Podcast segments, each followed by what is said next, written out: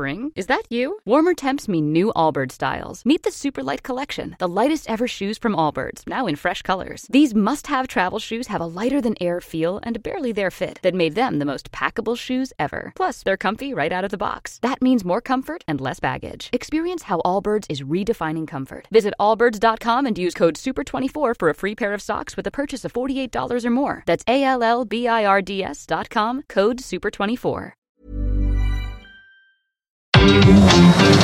Bienvenue sur Terre, ma grande. C'est l'horreur, tu vas te régaler. Ah, c'est pas faux. Non Non Oh, punaise, oui Pas ça Non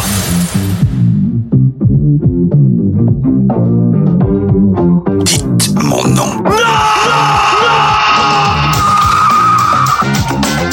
Je vais appeler Internet et leur demander de me faxer les numéros de téléphone de toutes ces femmes. Merci, merci, merci, merci. Écoutez, je dirai pas loin, comme ça, si c'est l'apocalypse ce soir, bip bip. Bonjour, c'est Clémence. Bienvenue dans We Love Series, le podcast signé We Love Cinéma qui s'intéresse aux séries cultes d'hier et d'aujourd'hui. Dans la collection du moment, on explore l'univers d'X-Files aux frontières du réel, une des séries qui a marqué les années 90. La semaine dernière, on vous a plongé dans les coulisses de la création en brossant le portrait de l'équipe de scénaristes et de réalisateurs emmenée par Chris Carter.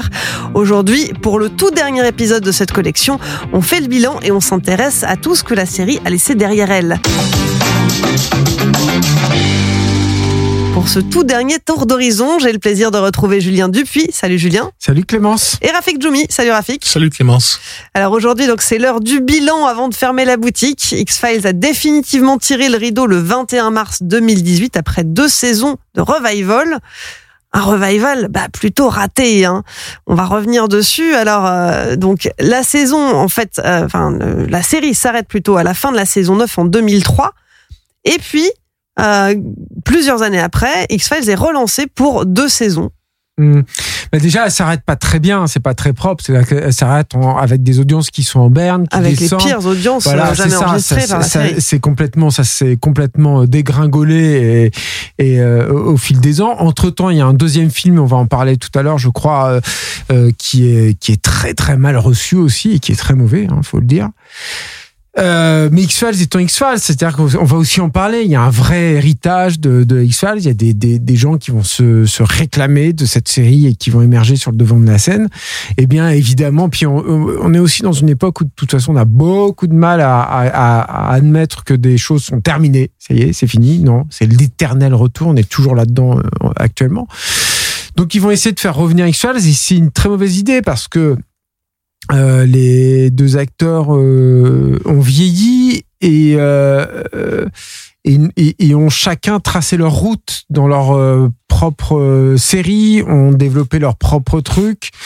Et puis et puis leur relation, il y a, y a plus rien de pur en fait là-dedans. C'est-à-dire que l'idée de base sur laquelle ça fonctionnait, c'est tout est paumé, c'est-à-dire que le couple Mulder-Scully euh, euh, s'est mis ensemble. Là, ils se, sont séparés au début, je crois, de, ces de ces revivals.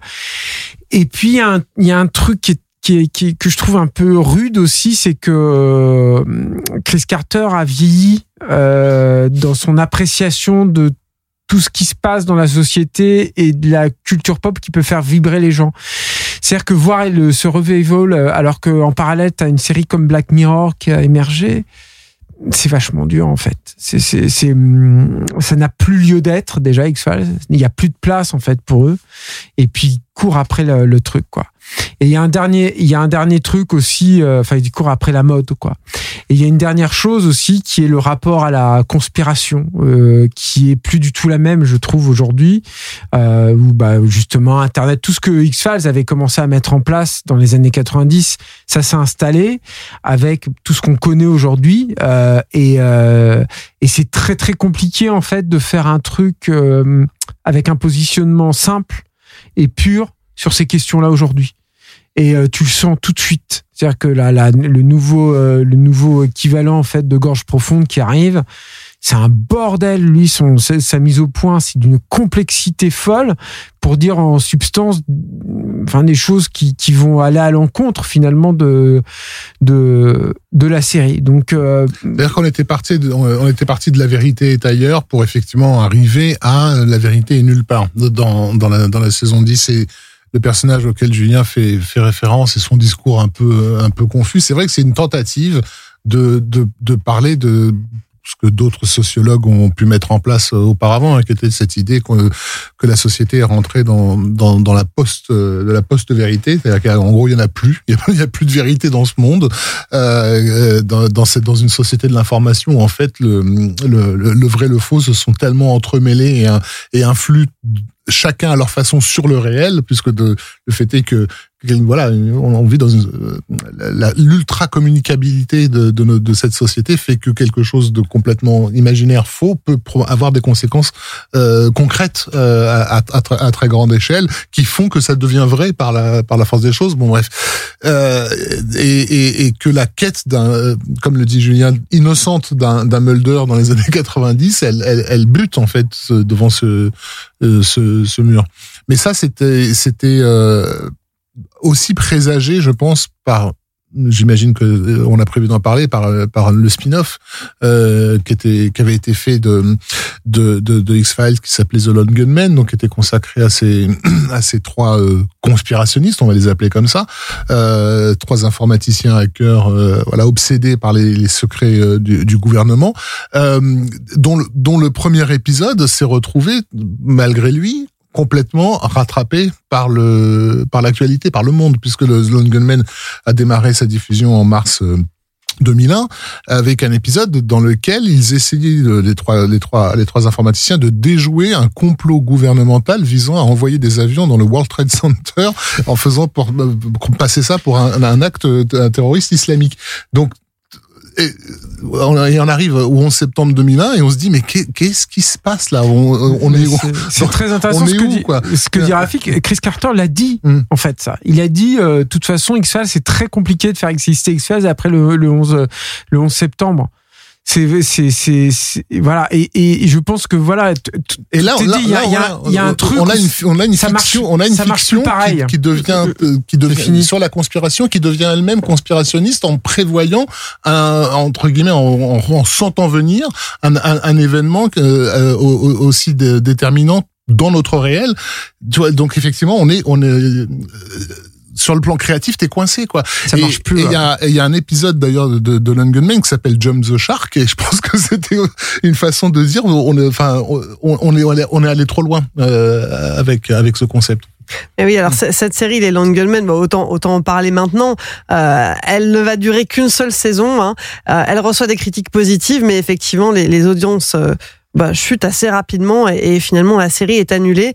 Euh, Leland Gunmel, à la base, édite un journal qui fait écho aux théories conspirationnistes euh, et ce sont des alliés de Mulder et Scully. Alors ils sont ils sont au nombre de trois euh, et euh, chacun a sa spécialité. Il y en a un qui est euh, très doué dans les sciences, euh, c'est Byers.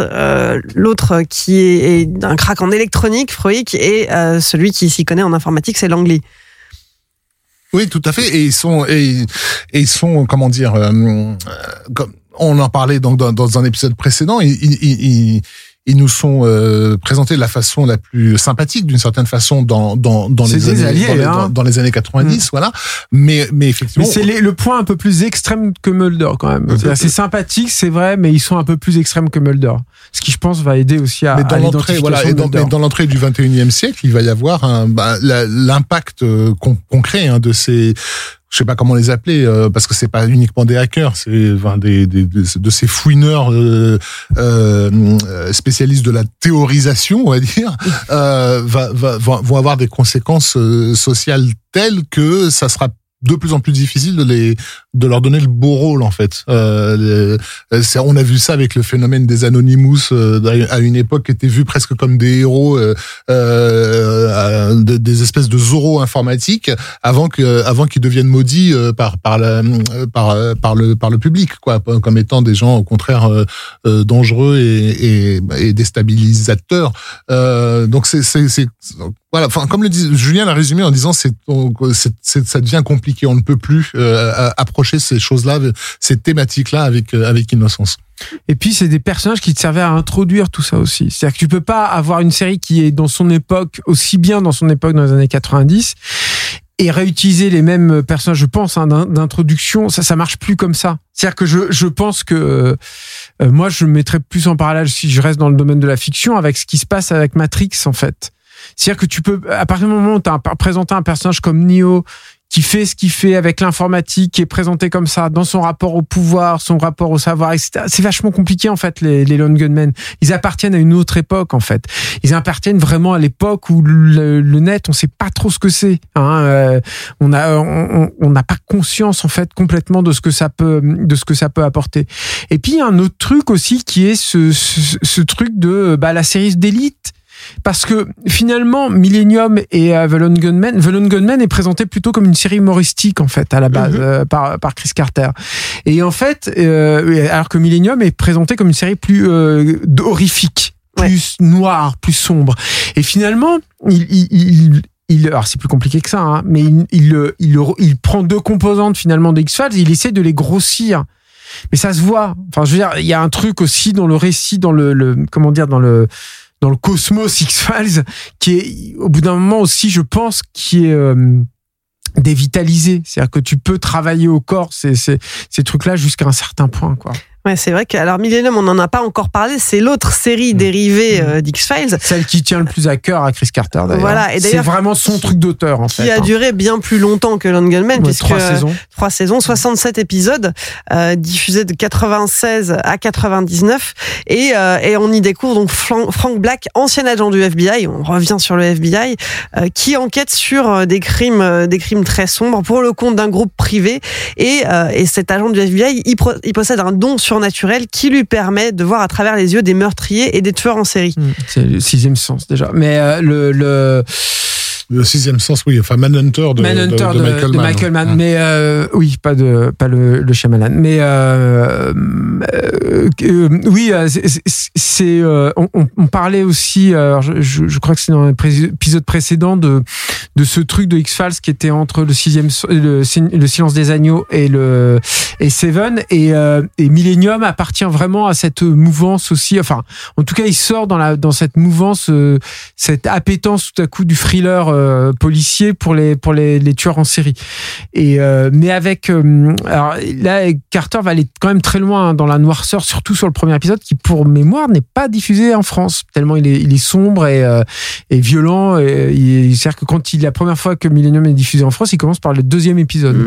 Donc c'est au niveau au niveau respect de, de l'œuvre, c'est quand même c'est c'est quand même limite. En même temps, il y a souvent des épisodes qui n'ont pas été diffusés Oui, dans le ah bon non, mais ordre. Bien sûr, ça a été un vrai bazar. Mais euh, bah ça, bon bref. Mais euh, euh, et le truc qui était la, promesse qui était intéressante hein, d'ailleurs hein, sur sur Millennium, c'était aussi de profiter de l'arrivée de l'an 2000 et donc de travailler au corps tous les fantasmes en fait qu'il y a eu autour de, de des, des ans 2000, qui, qui allait du truc le plus euh, bénin, mais qui était très pris au sérieux parce que moi je faisais mon service à l'époque par le- les, l'armée française qui était le bug informatique de l'an 2000, tu vois, mais c'est- voilà, ça allait sur des peurs à des peurs disons plus euh, plus mystiques quoi. Et, euh, et, euh, et Carter avait On appelle, cette on idée appelle ça le chiliasme ou le millénarisme. Le millénarisme, Lorsque tu voilà, c'est ça. arriver à une date qui va Voilà. faire bousculer. euh, Exactement, tout chose, dans, dans, quoi, dans- ouais. et, et, et Carter, vous pensez travailler là-dedans, donc euh, il a encore plus nourri euh, euh, Millennium, même dans son titre. Hein, les deux M, c'est des M majuscules qui font référence aux mille romains.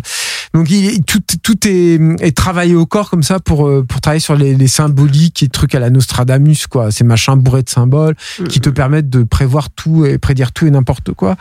Et, euh, et je trouve que c'était une bonne idée, mais euh, la série n'ira pas jusqu'au bout, il ne, ne pourra pas aller jusqu'à jusqu'au basculement euh, dans l'an 2000. Du coup, ils font revenir du coup ce personnage dans un épisode qui s'appelle Millennium. aussi, Millennium, d'ailleurs, si mes souvenirs sont bons, de, de- dans, dans X-Files, ils font revenir le personnage de Lance Henriksen euh, là-dedans. Et encore une fois, Lance Henriksen, Chris Carter va devoir se battre pour l'avoir. C'est une super idée d'avoir Lance Henriksen, qui est un Donc super avec, voilà, avec Lance Henriksen d'un côté et Robert Patrick de l'autre qui remplaçait On pense euh, qu'il il est probable A priori, James voilà, Cameron. on pense que le Terminator verse et le X-Files verse sont très proches les uns des autres. C'est clair. Euh, Parce que Lance Henriksen est, fut un des acteurs fétiches de, de, Le Cameron de- et de devait jouer Cameron. le Terminator. Il devait jouer le Terminator. Il est dans le Terminator. Il fait un des deux flics. Il joue euh, euh, Bishop, le, l'android dans, dans, dans Aliens, le retour. Et, euh, et puis voilà quoi. Il a une tête incroyable. euh, Et, euh, et moi j'aime beaucoup cet acteur. J'aime beaucoup ce comédien. Mais peut-être que Rafik, tu as des choses à rajouter sur Millennium. Non, non, c'est qu'effectivement, euh, c'était, c'était, euh, j'aurais aimé euh, que la que la série soit à la hauteur de ses de Les ses amb- ambitions, ça de ses pas, ambitions millénaristes, c'est-à-dire d'avoir quelque chose d'effectivement très inquiétant euh, qui rejoigne ben, la- l'inquiétude bien concrète et bien réelle de la sensation de crise qu'on avait en 99-2000 euh, euh, à l'approche de, de, ce, de ce siècle qui ne se présentait pas du tout comme on l'avait rêvé Non. gamin. Quoi. On savait déjà que ça allait être un peu pourri. Quoi. les Rika, tout ça. Mais mais mais euh, il y, a, il y a quand même un truc aussi où mine de rien, je pense que Millennium a quand même un peu aussi fait bouger les lignes. C'est-à-dire que moi j'ai souvenir de ce truc où c'était quand même une série qui avait brisé des tabous. Tu t'avais pas vu vraiment de série euh, aussi glauque, aussi sombre, euh, aussi euh, voilà auparavant. Je pense que ça a aussi permis de de faire changer un tout petit peu les choses, mine de rien aussi quand même Millennium dans son échec. Et puis ça reste euh, je crois que le premier épisode, d'ailleurs, c'est le plus gros, enfin, peut-être le plus gros temps de tournage dont a bénéficié Chris Carter, c'est lui qui l'avait tourné. Et, euh, et c'est voilà, c'est un peu l'œuvre maudite en- en- entre guillemets de, Chris Carter. Mais tous les grands, tous les auteurs comme ça, ils se définissent aussi par l'œuvre mal aimée, euh, mais qu'un peu noyau dur de fans continuent à, aimer. Et lui, voilà, c'est ça. Ce sera Millennium. Alors, d'au- d'autres œuvres qui n'ont pas forcément été euh, appréciées plus que ça, euh, on va en parler, c'est les films. Euh, donc, tout d'abord, bah, X-Files, le film sorti en 98. événement. C'était un événement. Ouais. C'est pareil, il faut, faut replacer les choses dans son contexte.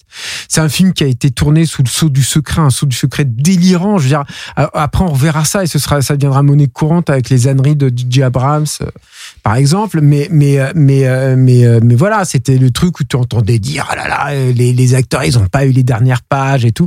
Et attente monumentale, du coup, est complètement déplacée autour du film sur euh, quel grand secret, euh, quel amour. Enfin voilà, on en a déjà parlé dans les précédents épisodes.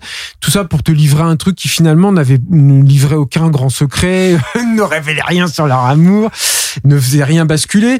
Mais démarrer, démarrer par, euh, par une, scène qui était une excellente, scène qui qui est une était- d'ailleurs. et, et, et mais surtout qui qui mêlait le, bah, le, le- un réel proche euh, à, à X-Files, puisqu'on avait eu cet attentat euh, d'un immeuble Ah, tu fédéral. penses à ça? Moi, je pensais à la séquence pré-générique qui se passe euh, pendant la préhistoire euh, dans les glaciers Ah oui, avec non, un, non. un homme Non. des cavernes qui se bat contre un alien, qui est vraiment une image de pulp. Quoi. Moi, je sais quand j'ai vu ça, je me dis, Ouah, un homme des cavernes et qui se bastonne avec son silex entre les dents avec un alien, c'est trop de- cool. La scène d'ouverture, Oui, on va dire, voilà, avec l'explosion, met- ouais. met en scène effectivement le- l'explosion d'un immeuble fédéral, alors qu'il y avait eu cet attentat. euh, en- c'était en 93, hein, l'attentat euh, à Oklahoma, c'est Mm, ça, euh, que, dans lequel un, un immeuble du FBI s'était mystérieusement écroulé euh, euh, et, et, et de voir Qu'est-ce que tu aussi- subodores par là, Rafik Jamie qu'on nous cache tout et qu'on nous dit rien.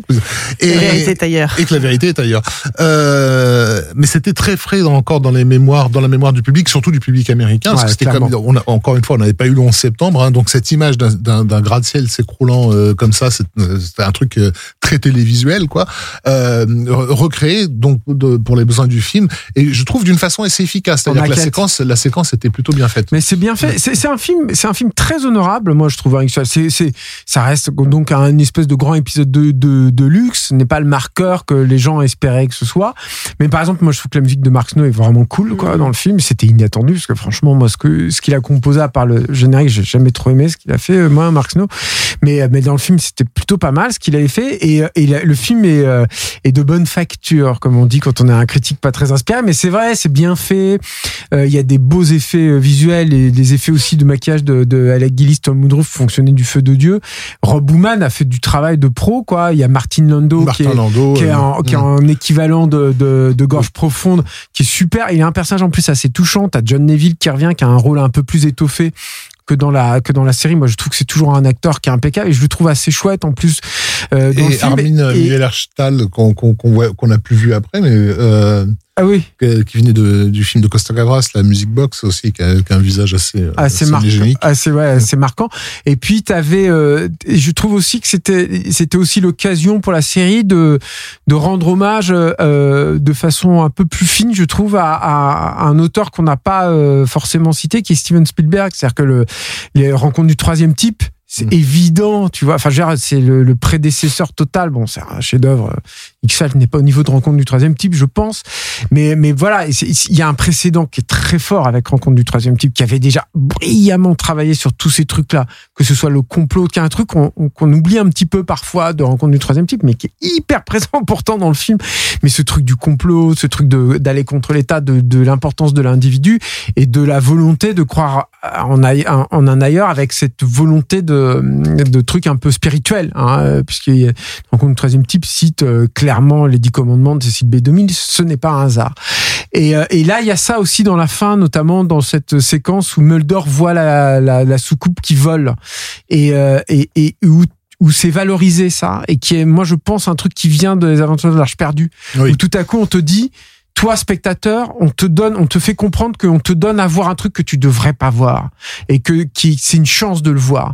Et c'est c'est un mécanisme qui finalement n'est pas tant usité que ça au, au, cinéma et que moi je trouve qu'il fonctionne très très bien et qui a été brillamment donc euh, euh mis euh, mis dans exploité par par Spielberg dans les Entendances perdues qui qui qui est là à la fin.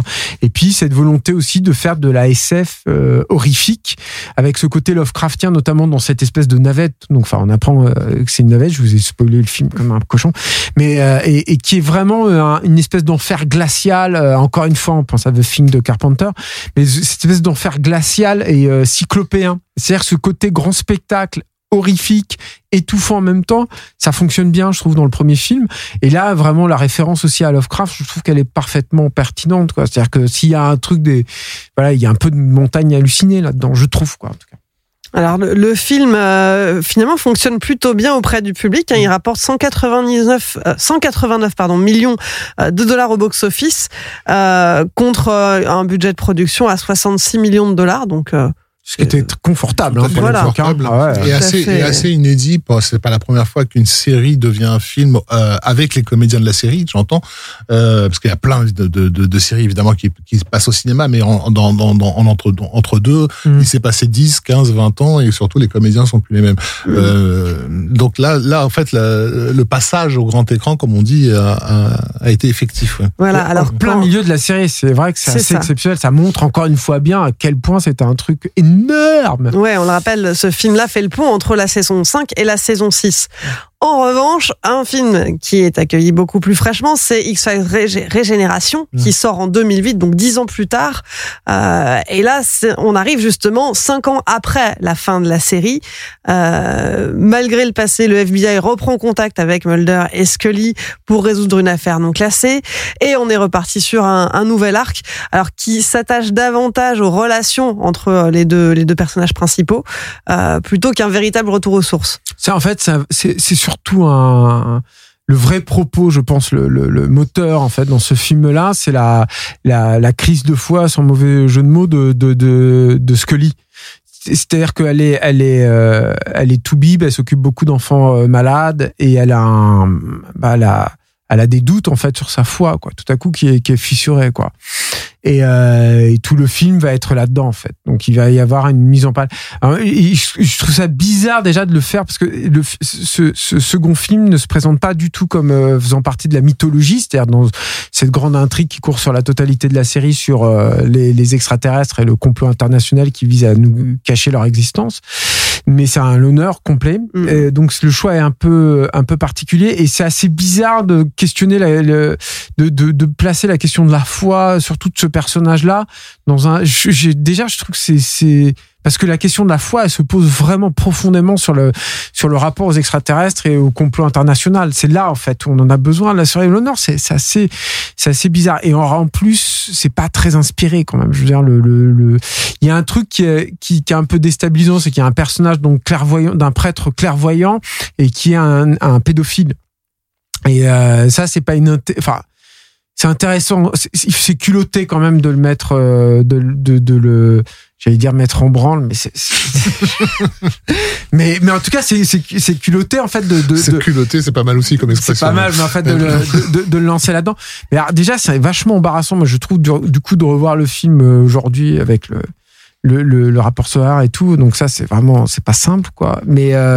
bah, on en avait déjà à foison hein, des, des, des, scandales sexuels dans l'Église à l'époque, mm. donc c'était pas quelque chose aussi de, de si inattendu que que Dans un, que un ça. truc de fiction et tout. dans un truc beaucoup, euh, toi grand public, Je il me semble, pas. il me semble, je n'ai pas les, les titres en tête, mais enfin, c'était quelque chose qui était déjà su, D'accord, su, on va dire, quoi, que, Ah non, bien sûr, Mm. évidemment.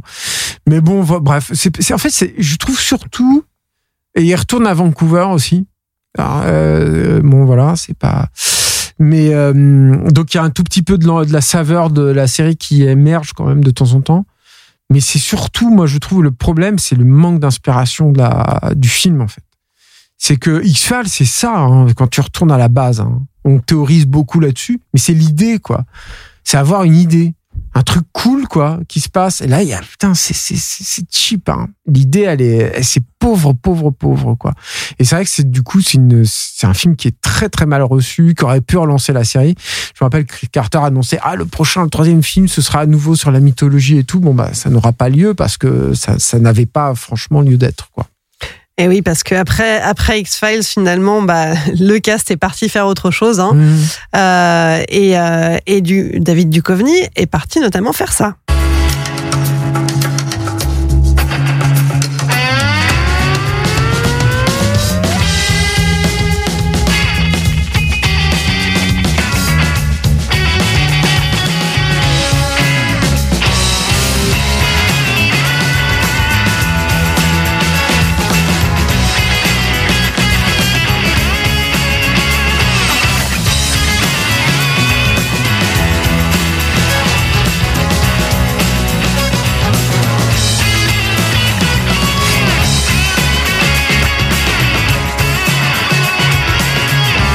Alors là, fini les extraterrestres, on est dans quelque chose de beaucoup plus terre à terre. Hein, c'est Californication, euh, donc euh, donc la série euh, qui s'est déroulée de 2007 euh, à 2014 sur Showtime.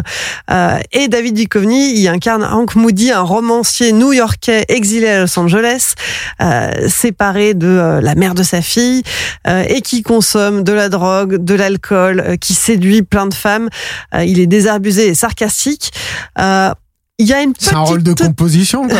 il y a une petite touche Fox Mulder, mais bon, le cadre est quand même radicalement différent. hein. je connais pas en fait j'ai jamais vu j'ai euh, jamais vu que par, par petits bouts. euh, quand, Je connais pas je du crois tout que c'est, je crois que c'est Canal Jimmy qui avait été les premiers à Mhm. diffuser, euh, à diffuser ça à l'époque. Euh, Moi, j'a- j'avais Ouais. bien aimé parce que je retrouvais une certaine facette de Mulder, ce côté un peu euh, euh, le Mulder des mauvais jours, qui était désabusé, qui était cynique. On le retrouve euh, beaucoup plus poussé dans, dans, dans ce personnage de Hank Moody. Mm. Euh, après, moi, je trouve que la, la, la série, euh, j'ai j'ai décroché après la première saison. En fait, je trouvais que la première saison se suffisait à elle-même. Mm. Et alors, peut-être que j'aurais dû pousser, mais j'ai pas été convaincu par la saison 2, donc je n'ai pas continué au-delà. Euh, mais en tout cas, euh, elle a continué quand même donc un, un sacré temps. Il y a eu 84 épisodes au total. Et puis c'est pas tout. Euh, David Duchovny, euh, depuis euh, 2015, euh, pardon, entre 2015 et 2016, a travaillé sur euh, la série Aquarius, qui était diffusée euh, sur NBC. Et là, il, euh, incarne un sergent, Sam Odiak, dans les années 60 à Los Angeles, et qui va être aidé dans l'enquête sur la disparition de la fille d'un grand avocat de la ville par un agent sous couverture. Cette enquête les mènera à Charles Manson. Donc là, on est beaucoup plus ancré dans la réalité à nouveau. Et il reprend un rôle euh, pas, pas commun qu'il avait déjà tenu dans Twin Peaks à l'époque, euh, qui est celui de l'agent transsexuel euh, Denise Brison. Et il le reprend dans le, dans le reboot euh, de, de 2017 de Twin Peaks. Effectivement, Ouais. oui, il y réapparaît à nouveau. Alors ça, c'était pour David Duchovny. Et puis Gillian Anderson, elle aussi, fait, euh, fait plein d'autres choses après X-Files. Euh, elle participe à la série The Fall, à Hannibal, Mm. notamment. Alors on c'est c'est drôle parce qu'on parlait justement de l'influence du silence des agneaux sur X-Files. Et finalement, c'est un peu le retour à Mm. l'envoyeur. mais c'est la fin en fait. Enfin, pour moi, hein, la série, c'est un peu, c'est un peu la fin. Moi, Gillian Anderson, je, je crois qu'elle est retournée au théâtre aussi. parce Elle est retournée- actrice de- de- de- de Ouais. thé- et euh, et je, moi, j'aime bien ce qu'elle fait avec Maria euh, Thatcher dans dans dans, dans The Crown. Bon, elle est, elle est maquillée et tout, quoi, mais euh, du coup, c'est bien parce qu'elle s'est faite un peu trafiquer le, le- le visage, en fait. euh, Malheureusement, elle assume pas son âge. Et, euh, et du coup, elle est maquillée dans The Crown et et il y a un truc qui se passe qui est, qui est vraiment bien et elle est, euh, elle est assez étonnante dans, bah, dans un truc qui avait déjà Scully, hein, qui est, qui est le, le côté extrêmement euh, rigide. Euh, The Crown a au moins euh, cette, euh, cette, euh, cet atout-là de ne pas être. Euh, ils te disent que Margaret Thatcher est, est- est- est une mauvaise personne. hein. Bon, d'accord, évidemment, tout le monde le sait, mais ils t'expliquent un peu qui c'est et ils, ils- ils- ont à cœur de te montrer le côté euh, populaire, touchant, euh, complètement euh, en rupture de banc par rapport à la famille, à la famille royale. Et ça, c'est euh, et elle le joue bien en fait. Elle a une, elle a quand même une faculté à, à le camper qui est pas, c'est pas, c'est pas si évident que ça, quoi. Elle surjoue un tout petit peu quand même, faut l'avouer, mais, mais elle est plutôt pas mal, quoi. Et alors, il faut, il faut dire que bah, des rôles historiques, elle en a un autre sur le feu, puisque euh, en 2022 va sortir The First Lady, Oui. euh, donc une nouvelle série dans laquelle elle incarnera Eleanor Roosevelt. Mm. Voilà, à nouveau euh, un morceau d'histoire. Euh, et puis en attendant, euh, depuis 2019, euh, elle joue également sur la série Netflix Sex Education. Alors euh, c'est pas le personnage principal, hein, elle incarne la mère du personnage principal de cette série, qui s'appelle un personnage qui s'appelle Otis, qui est un lycéen. Euh, et, et dans cette série, euh, Gillian Anderson donc est psychologue sexologue et son fils va ouvrir un cabinet de sexologie au sein de son lycée. Euh, pour ceux que ça intéresse, la saison 3 est sortie sur Netflix au mois de septembre.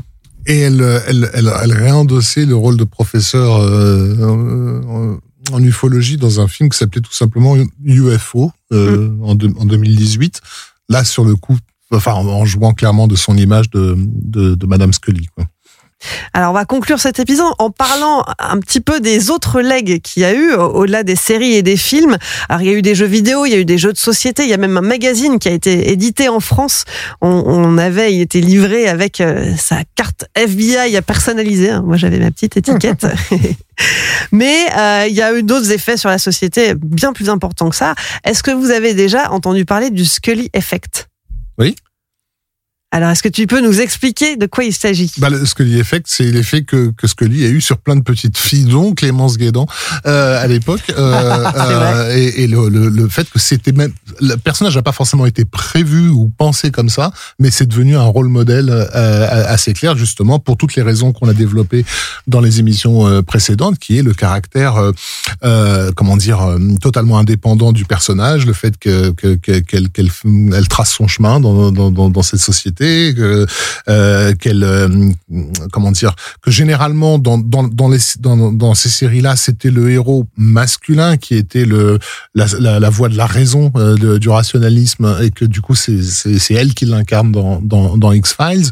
Euh, que- Qu'est-ce qu'on pourrait dire d'autre d'elle? Voilà, elle, est volontaire, elle euh, elle a pas peur de s'engager dans le danger. Enfin bon, il y avait tout, elle a tous les éléments en fait. Quoi. Et puis, elle incarne aussi la rationalité et la science. Oui. Et, euh, et en fait, cet effet, ce Scully Effect, a été montré par une étude très sérieuse qui a donc mis en évidence que euh, les femmes qui ont regardé la série avaient plus tendance à poursuivre des carrières dans le domaine des sciences, de la technologie, de l'ingénierie et des mathématiques. Mm. Donc Scully a réellement créé des vocations.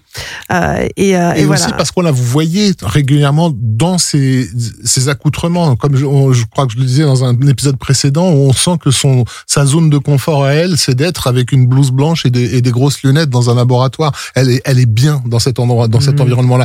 Et la série te, le- te le montrait que c'était son environnement à elle. Euh, du coup, ça rendait la chose pas effrayante, pas euh, euh, pour une jeune fille de se dire mais peut-être que je pourrais me développer dans cet univers. oui. C'est ça. Et deux tiers des femmes interrogées dans cette étude euh, et qui travaillent dans le domaine ont déclaré que Scully avait été un véritable modèle pour elles.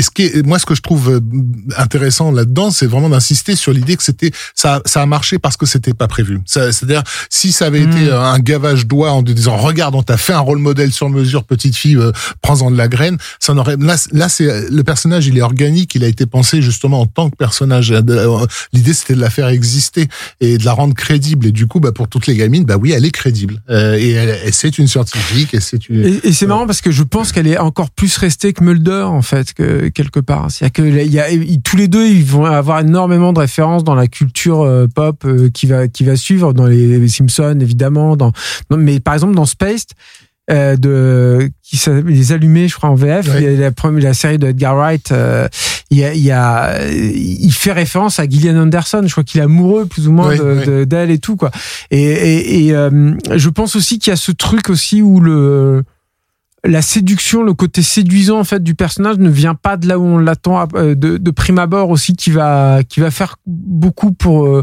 bah, pour le fait qu'on qu'on se souvienne d'elle en fait euh, de, de, de façon de façon pérenne quoi. Ça, ça va être vraiment voilà. Oui, c'est- sûr qu'on a, on a à la même époque une série comme Alerte à Malibu qui, qui, qui pose une autre vision, on va dire, de la, de la, de la féminité. Euh, mais, et c'est intéressant qu'effectivement un personnage comme Scully soit aussi euh, devenu un personnage euh, érotique Mm. euh, dans, sans, sans avoir besoin de, de, de retirer son accoutrement en fait de femme Mm. sérieuse et, et déterminée.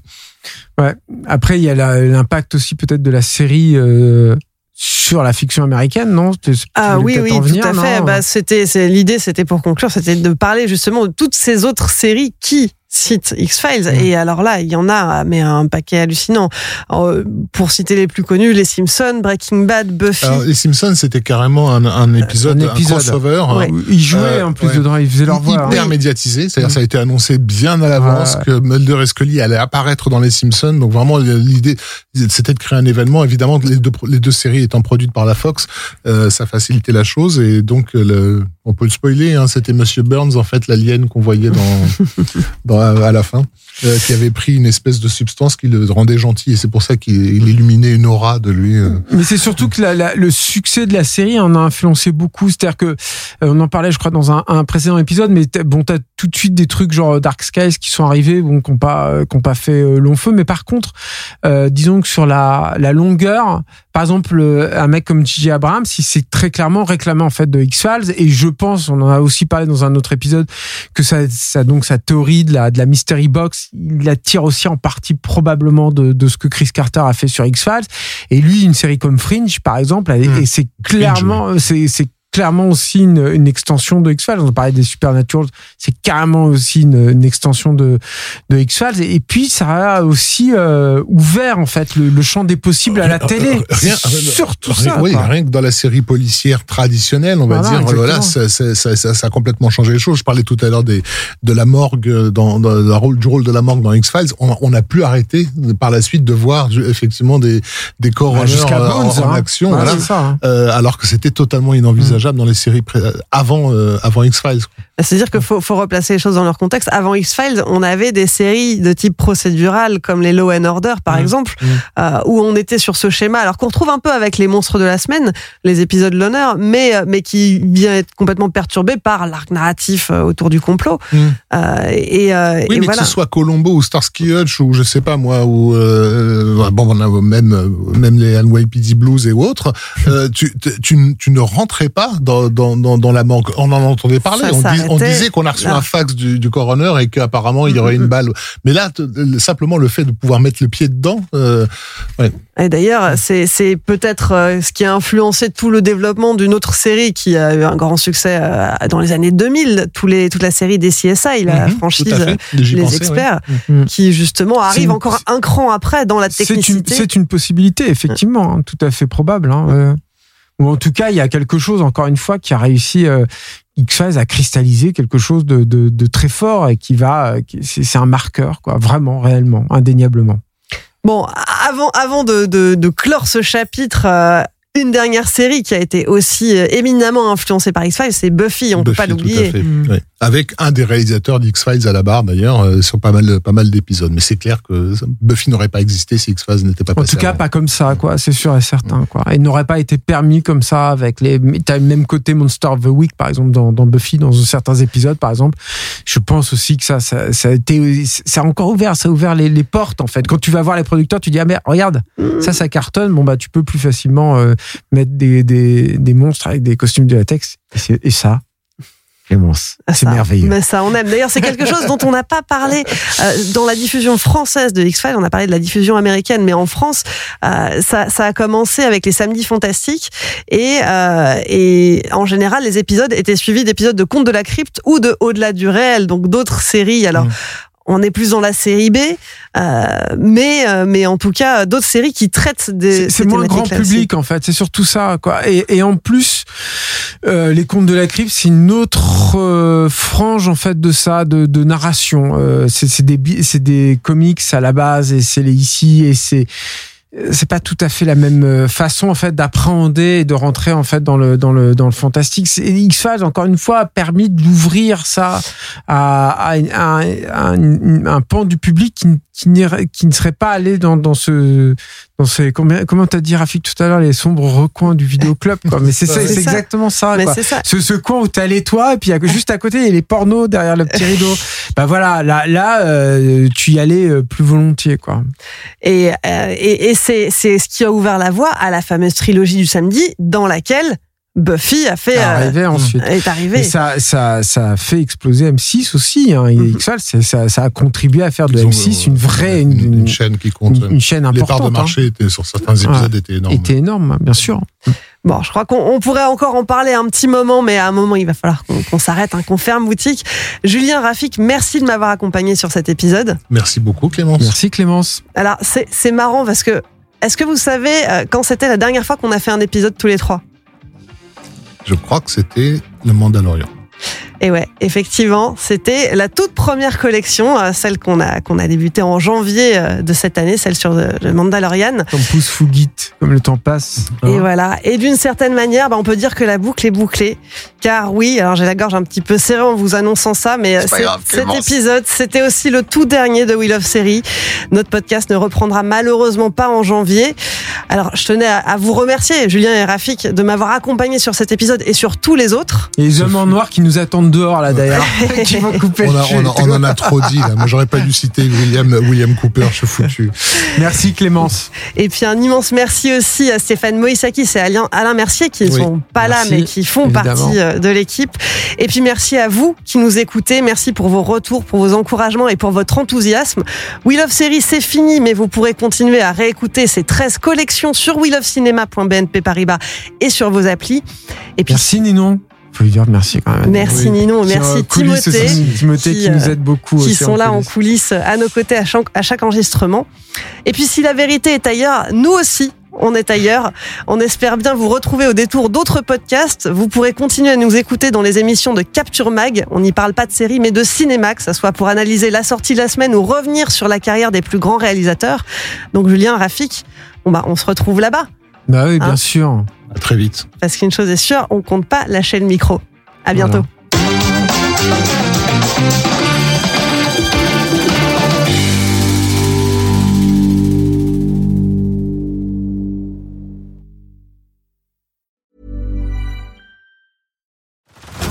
Head over to Hulu this March, where our new shows and movies will keep you streaming all month long. Catch the acclaimed movie All of Us Strangers, starring Paul Mescal and Andrew Scott. Stream the new Hulu original limited series We Were the Lucky Ones with Joey King and Logan Lerman. And don't forget about Grey's Anatomy. Every Grey's episode ever is now streaming on Hulu. So, what are you waiting for? Go stream something new on Hulu.